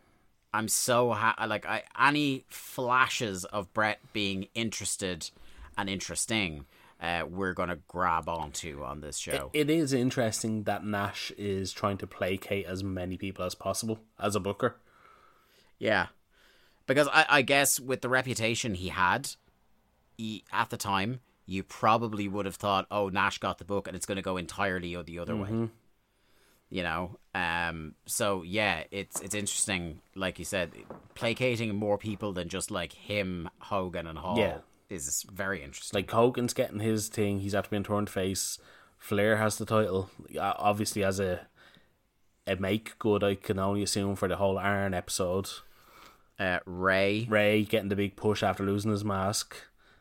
yeah, Bret is getting something to sink his teeth into with Goldberg. Goldberg is getting the Bret Bret stuff, and he's still been treated as a big deal despite losing to Yeah. Nash. I'm going to stop us here and move on to the next segment before we become uh, Nash booking tenure apologists, uh, because I fear like I fear that's that's how we're sounding at the moment. Uh, we then get uh, the Nitro Girls, and they're doing a thing where like this incredibly drunk, incredibly sexist crowd could not have been less interested in the Nitro Girls coming out fully clothed as other wrestlers. Um, but I gotta say, uh, big props to whichever one of the Nitro girls did came out as Hogan and did the full beard and uh, handlebar.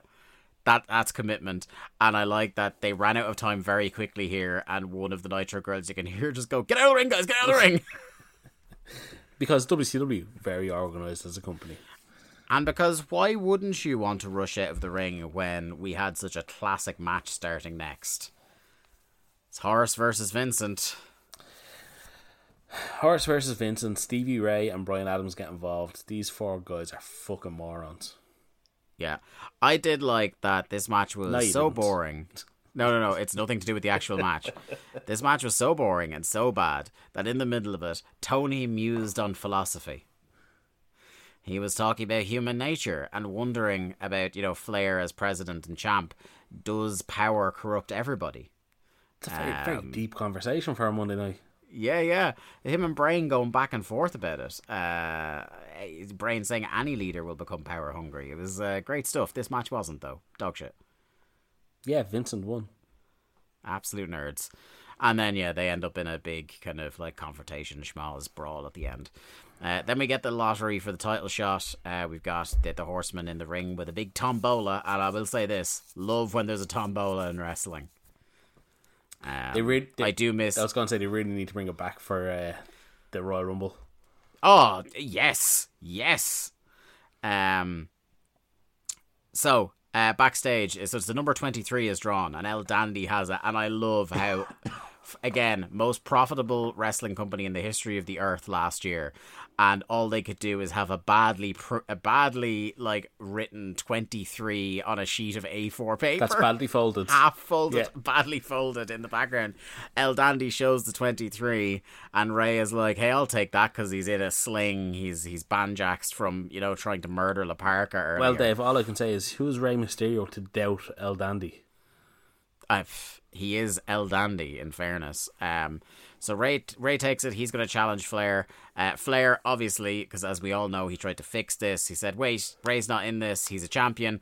Uh, I told you to fix it." He said to JJ. Uh, Rey says, "This is his chance, and he is going to take it." Um, then we get uh, a Horseman video scored to what would later become Hardcore Holly's theme song. Yeah. As I, I think we've we've talked about this before. The the Yeah. Holly's song was a uh, what's what's it called? Production library um song. Yeah, yeah. So it would be Um, used on ads over here. public domain. Yeah, public yeah. domain. So Yeah, because it came up when uh, earlier in our run, the Hardy Boys theme song, which is also uh, on one of those libraries, came up. which which Um, is amazing considering people were so shocked that the Hardys showed up with their original theme song in AEW. Um, we get a WCW World Tag Team Title handicap match, and Lee again. It, you know, it's like someone saw into the future and saw how annoyed you were going to get by the idea of tag team titles being treated like shit. to start off with one man competing for both tag team titles. One man competing for both tag team titles, and yet, Dave, I love this. Raven as the valiant face is not something I thought I'd be into as much as I I'll am. get out of here. I'm here for. No, no, I didn't think I'd be into it, but I'm super into Did you it. not watch his TNA run in real time? no, I didn't. I didn't. His run to the to uh, the TNA title is fucking fantastic, or the NWA title would have been. Um, So this is like the Horseman beating the shit out of him and him just not quitting. yeah, like he uh, he gets beaten up for a couple of minutes, and Malenko puts him in the cloverleaf, and then he won't quit, so he lets it go. So Benoit comes in and just straight away locks him in the crossface, and Raven just screaming, "No, no, no!" Just great babyface fucking Yeah. spot. Um. So they just keep beating on him. Benoit nearly loses him, getting up for a like a powerbomb spot. Uh, then Saturn comes out uh, to presumably attack Raven. Benoit says you can have our leftovers, but this is horseman business. At which point, Saturn attacks the horseman, House of Fire, dumping both of them with suplexes. Rings of Saturn on Dean, but Benoit breaks up uh, for the heat. Uh, and I love Tony's line in here because it's such a like I've been what I've been in this company for too long line where he goes, Saturn is now part of this match, I guess, uh, which is good. Um, and yeah, this is like what a story being told here in this tag match because you essentially have Saturn, who's doing his punishment thing, but he is willingly taking the entirety of the heat to allow Raven time to recover. Yep, it it's Saturn, the guy who took Raven to his lowest moment, dis- Yeah. disbanding the flock, The the guy who broke Yeah. him. coming out to be the one to save him from himself. Yeah. and and I love that it's not explicitly, you know, explained. Like if if this were WWE, like they'd be screaming it down the fucking mics. Uh, but because this was again, we said this was the best told story of 1998 uh, for us watching the show. You didn't have to tell us. No. We could just put it together. We weren't treated like idiots. We could put two and two together. We understood what Like, was happening. Since September, Raven has just been more and more levels of broken. And there were like one of the most standout ones was him against Benoit, and he just passed out smiling in the in the crossface. Um, wasn't expecting what a great hot tag guy Raven would be here. So good. I love Raven. I genuinely love Raven. Great hot tag. Um, even flow attempt stopped. Um, Saturn gets Benoit in the rings of Saturn. So they oh this finish right. So this is a DQ finish, but this is one of my favorite DQ finishes I've ever seen. Before you get to the finish, it's the setup for the finish. Saturn's reversal of the crossface into the rings of Saturn. yeah, where Benoit throws the other way he throws the arm to lock lock down mm-hmm. the other guy's arm for the crossface. yeah, yeah, I can't even describe what Saturn does, but he he leads it into like a trip and Yeah. so smoothly locks in the rings of Saturn in like about three motions. I would gladly watch these guys wrestle each other every single fucking day. It's week. so good. And then like you said, the finish I will leave up to you. So I, I just thought this was brilliant. Like again, it's a DQ finish, so there's that. But as far as like the story you tell with a DQ finish, I loved this. So Saturn gets Benoit on the rings, as you beautifully described there, my friend. Uh, Malenko is on the outside, and so is Raven, and he's trying to get into the ring with the belt to break up the rings of Saturn. But him and Raven are kind of like grappling with each other. Raven's trying to stop him getting in. He eventually shakes Raven and gets into the ring, but as he's doing that, he doesn't notice that Raven has grabbed the other belt, gone around the other side of the ring. The two of them get in at the same time. They see each other and they dive at each other to hit each other with the belt over the guys in the rings of Saturn. So basically, what you have is Raven clocking Mel- uh, Malenko. Malenko in the face with the belt as it seems like Benoit verbally submits to the rings, like almost simultaneously. And what you have is the referee. So the crowd pops massively because they think Raven and Saturn just won the tag team titles. And to me, this is like solidifying now that like Raven is just a babyface that people are You, into. you've got something here now. Yeah, there is definitely something here, and something here with the two of them reuniting. Um, and then the torrent of boos when it's revealed that I think it's Randy Anderson as, as the ref has thrown out Yeah. the match. Um, I thought really clever little finish because you essentially have the horseman having to cheat to beat this guy who was considered a loser.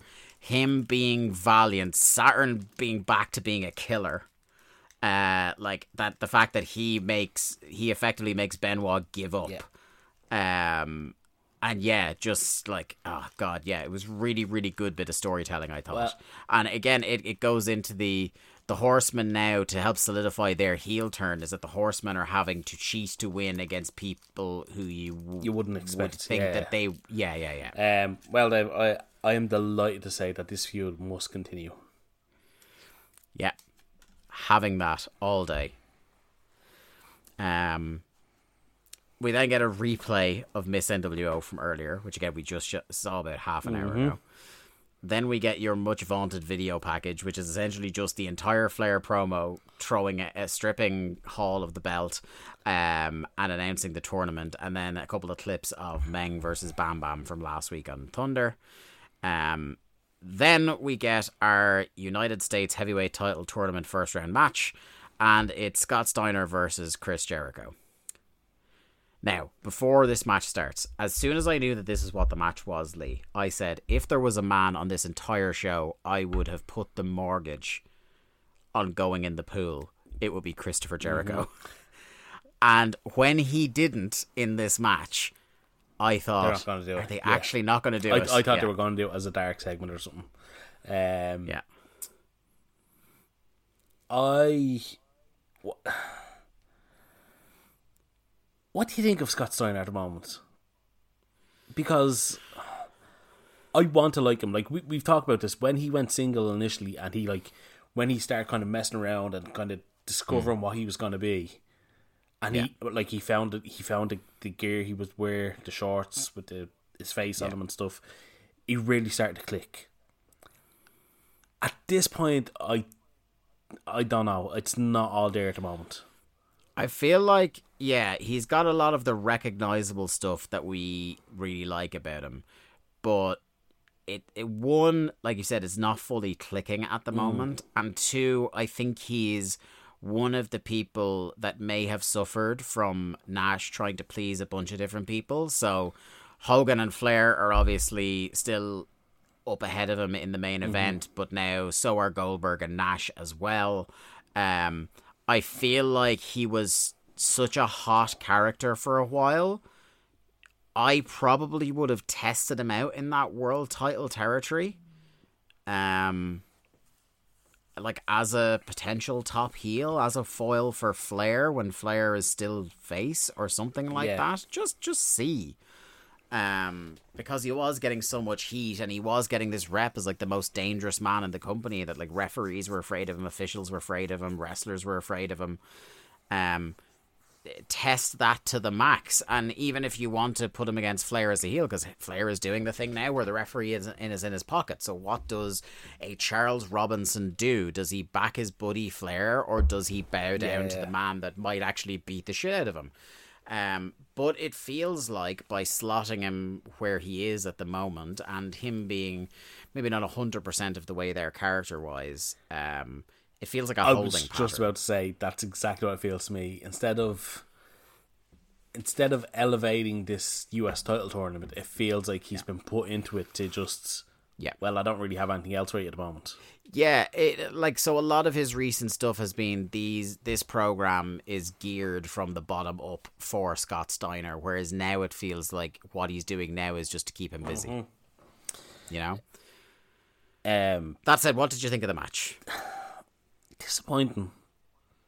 Yeah. uh, like these are two two guys I think never really had much chemistry. If you've ever seen any of their WWE stuff, I don't think they've ever really worked well together, which is unusual because you think they would. Yeah. But I wonder is that a genuine dislike they just have for each other?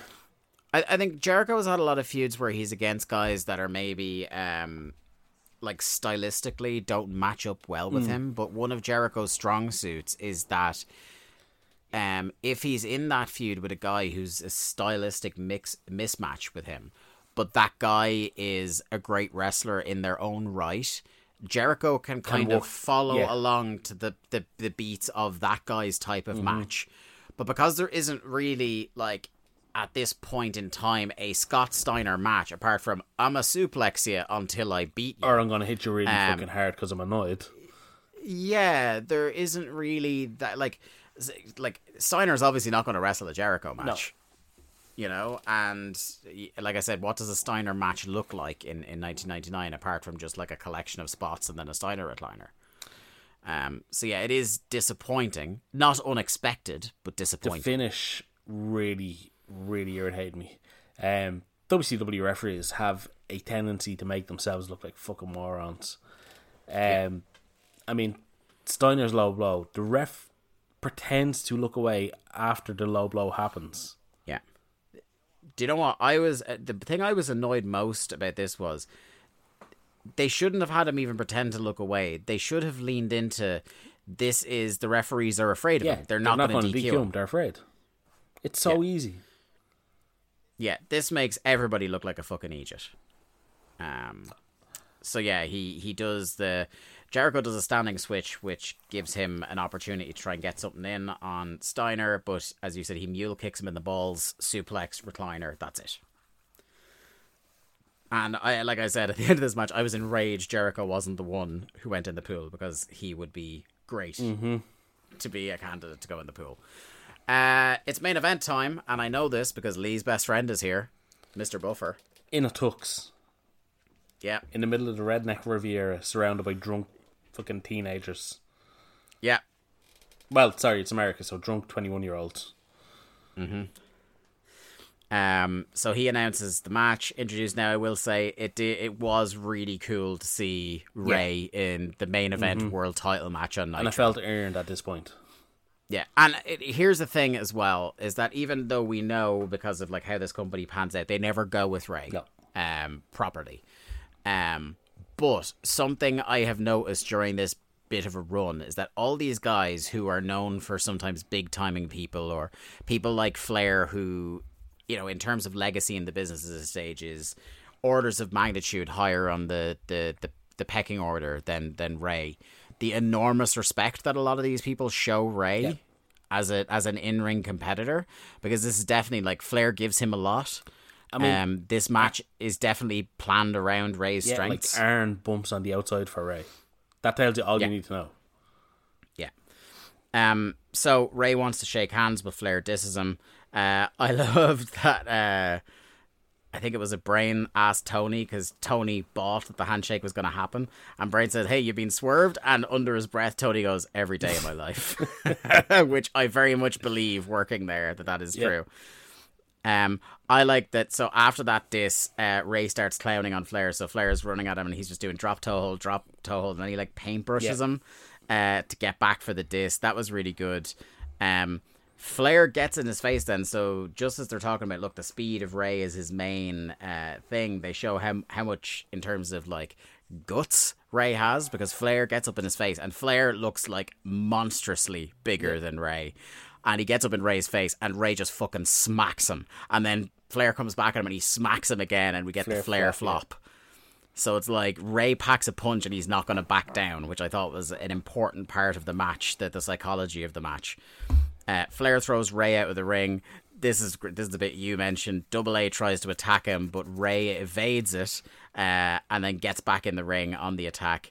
Um, uh, Flair at this point just can't deal with the pace, so he retreats around the ring. Uh, Rey chases him. He's expecting Flair to turn around and hit him with the chop, so he ducks that. But what he doesn't see is Arn hiding behind Flair, who hits the clothesline. I thought that was a very, very clever spot. Um, Flair is then admonished in the ring for using a closed fist, which I so I thought that was really clever because that's the spot that draws your attention to the fact that Charles Robinson is the ref again. Before that, you don't really notice. And firstly, you notice, and then Tony hits that home. and Just go, that's Charles Robinson again. Yeah, yeah, yeah. That's interesting. Um, so I thought that was a really good little bit of They're, they're, storytelling. they're really building to him being Flair's fucking Flair's referee. Like, Yeah.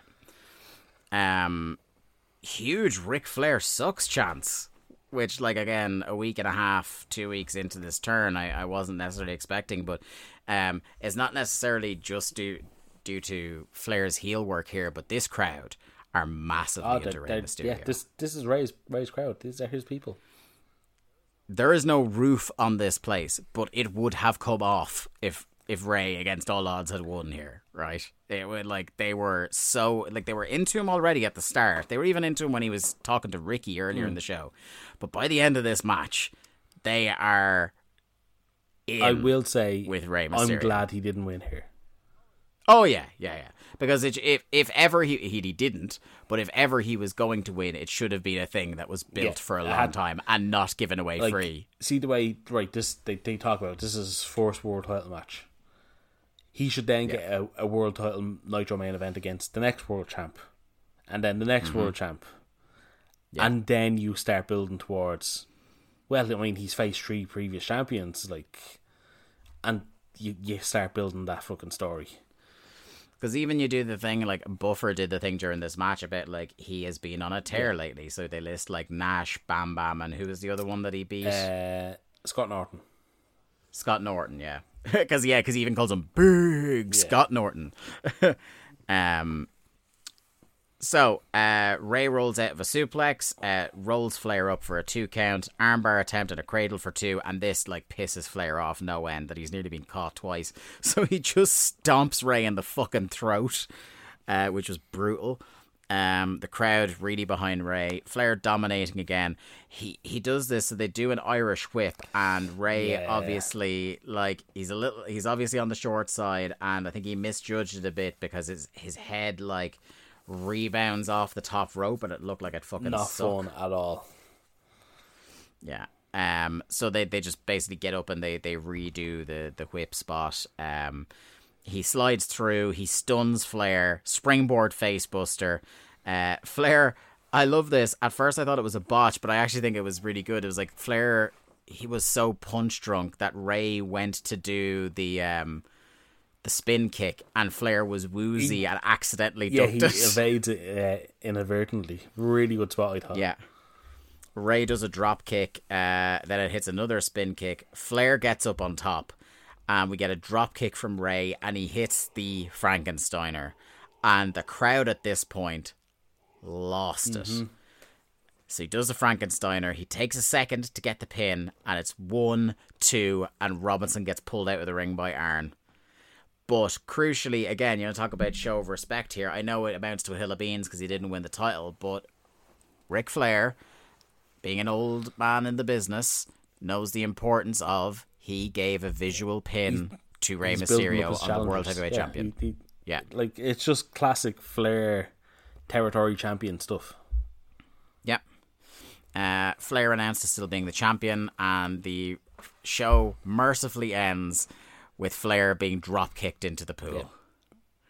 And I wish we'd gotten another minute of that. Yes, Fla- Flair coming out because he is disgusted. And he just walks off, I think, towards the bar. Would make sense. Uh, yeah, so that was the end of the show. Uh, Lee, wh- what did you think of the show overall? Because even though, like we said, it was, I, I think overall one of the worst shows we've seen. But like between the Rey bit and the tag team match, there was definitely some stuff to enjoy. Later in the show, there was a couple of bits to enjoy, like you said, the Raven tag and the Mysterio main event. Other than that, I thought the show was an absolute dog dog shit. I mean, the way they structured the show with so many video packages and flashbacks and just unnecessary stuff. I mean, surely. Yeah. I mean, this is 1999 WCW. They had to have some good wrestlers backstage willing to Yeah. do a match. I mean, they they threw nine luchadors into that that ten man match that they could have had a couple of really hot lucha matches early in the show. It's just so frustrating that like we thought about this. Like they had so much potential there. Like look at Rey in the main event, Yeah. but they they just never ever went with it. Hmm. Yeah, really, really disappointing. But, you know, there is stuff to look forward to. So, um, you know, we look forward to next week's Nitro. We're still on a good positive trajectory with Raven, Saturn now, and Rey. So there, there is some stuff leading into this pay per view that you're giddy Oh, yeah, to get to. So I'm not like, even though it was a slog of a show to get through, um, I still feel like I'm coming out of it thinking, okay, there's some stuff I'm going to enjoy going forward, which is, you know, rare enough nowadays in WCW. Um, anyway, that's going to do it for uh, this episode of Nites of Nitro. Thanks for listening in, guys. Um, we'll be back next week on the Patreon. We'll be back in two weeks here with our next uh, show in the timeline, which will be the Thunder just a couple of days later um, after this. So uh, until then, yeah, enjoy the weather if you're in a warm part of the world right now, like we are. Um, and we'll see you soon. Bye bye. Thanks everyone for listening to another episode of Days of Thunder. Days of Thunder was produced by Lee Malone and edited by me, Dave Ryan. Keep up to date with the show and find all the ways to listen to us. You can follow us on Twitter at WCW Thunderpod or click the Linktree link in our Twitter bio or in the show notes. I am at the Day to Dave on Twitter, and Lee is at Malone underscore seven one three. Days of Thunder is a part of the Voices of Wrestling podcast network. Follow the VOW network anywhere good podcasts are sold for more fine podcasts than you can shake a stick at. Thanks.